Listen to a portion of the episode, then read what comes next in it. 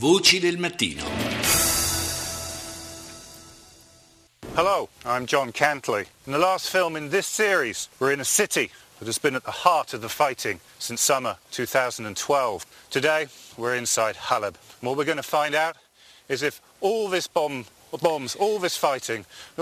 Come avete sentito è la voce di John Kentley, il giornalista prigioniero dello Stato islamico che forse per salvare la propria vita, forse per quel meccanismo chiamato sindrome di Stoccolma che talvolta spinge gli ostaggi a solidarizzare con i loro sequestratori, in questi mesi è stato protagonista di pseudo reportage dalle città controllate dall'organizzazione estremista islamica. Quello che è stato diffuso ieri è un video girato attentato, secondo quanto afferma lo stesso Kentley, ad Aleppo, in Siria, e sarebbe l'ultimo di questa serie. Come nei precedenti filmati, il giornalista si sforza di dimostrare come sotto lo Stato islamico tutto funzioni per il meglio, malgrado la situazione di guerra. Poi accusa gli americani di usare i loro droni per guidare i bombardamenti dell'aviazione siriana e infine cede il microfono, lo sentite, a un miliziano di origine francese che snocciona il consueto repertorio di minacce all'Occidente e di elogi nei confronti dei musulmani che compiono azioni terroristiche. ku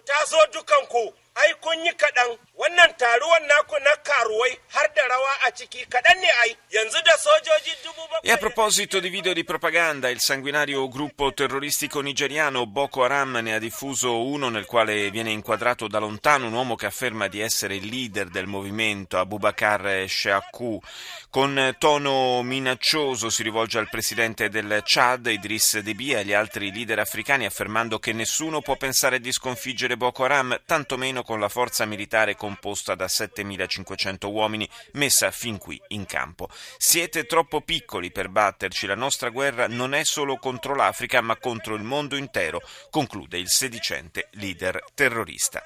E intanto la pressione militare su Boko Haram si fa sempre più forte. Mesdames et messieurs les députés, pour le présent vote, nous venons d'adopter le texte en examen. Ainsi, la résolution autorisant le président de la République a été envoyée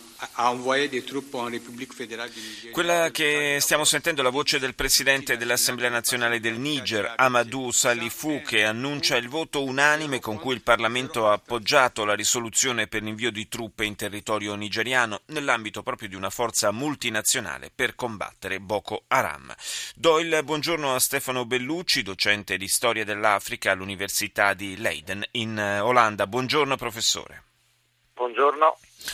Dunque la situazione eh, nella regione in cui opera Boko Haram è, possiamo dire, in, in una fase di evoluzione. Innanzitutto c'è, questa, c'è stata questa decisione di rinviare il, le elezioni presidenziali in Niger alla fine eh, di marzo, una decisione che forse ha anche un, un senso, eh, ma eh, è improbabile che per allora il problema di Boko Haram sia stato risolto sicuramente improbabile che sia stato risolto. Qualcuno eh, dice che eh, lo spostamento delle elezioni sia un escamotage di, eh, dell'attuale presidente eh, Goodluck per eh, in qualche modo riorganizzare le proprie forze politiche e fare fronte al suo grande rivale che è Buhari.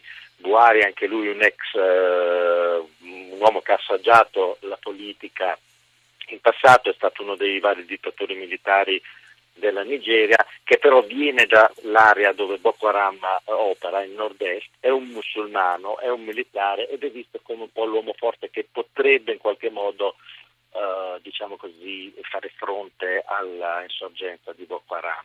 Anche perché ecco, finora, sono... anche perché finora diciamo, la risposta sul piano militare da parte della Nigeria è apparsa molto debole, tanto da eh, richiedere il, l'intervento anche dei paesi confinanti per contribuire direttamente ad arginare questo, questo fenomeno devastante. In realtà i paesi confinanti sono intervenuti perché Boko Haram stessa è penetrata eh, in questi paesi con azioni appunto criminali, militari, eh, che dir si voglia. Um, il, il, il, problema in realtà è che la, oltre all'esercito che va detto nel 2009-2010 ha in certo senso con un certo successo eh, sconfitto Boko Haram in alcune zone, incluse eh, alcune città che erano un po' le roccaforti del movimento, uccidendo anche il fondatore Mohammed Yusuf nel 2009.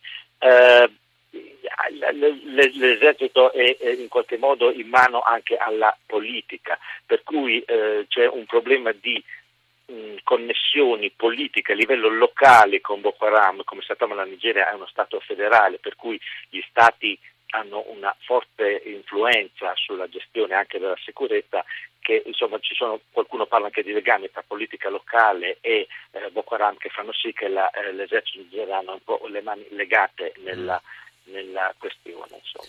Ma quali sono le, le, forze in campo? Abbiamo sentito prima questo ennesimo proclama del leader eh, di, di, Boko Haram che dice ma come pensate di, di poterci sconfiggere con 7500 uomini?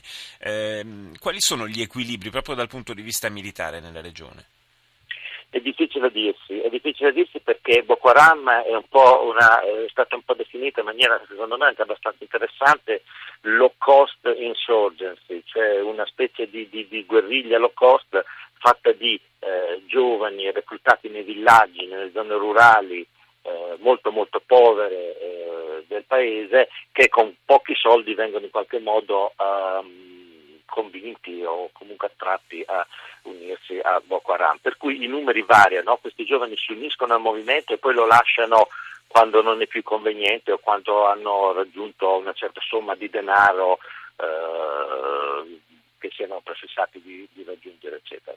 Il, eh, si parla più o meno di 9.000, eh, 10.000 eh, affiliati a Boko Haram, le forze che eh, la forza multinazionale africana che si sta in questo, modo, in questo momento organizzando è di più o meno 8.700 mm. uomini, naturalmente uomini meglio armati, meglio addestrati di questi giovani, eh, insomma non sono tutti poi inesperti, comunque la maggior parte sono giovani quasi criminaloidi, insomma disoccupati senza, senza eh, denari. E, Ecco, le, le, le, se c'è un'azione seria di 8.700 uomini contro più o meno 10.000 eh, giovani eh, insomma, di Boko Haram, io credo che in qualche modo si possa anche mettere, non dico fine, ma eh, una, una, specie di, di, di, di barriera anche, sì. insomma, alla, alla, alla, alla se non altro all'espansione di Boko Haram. Sì, ecco. che insomma negli ultimi mesi ha assunto proporzioni davvero allarmanti. Io ringrazio per il momento il professor Stefano Bellucci per essere stato con noi.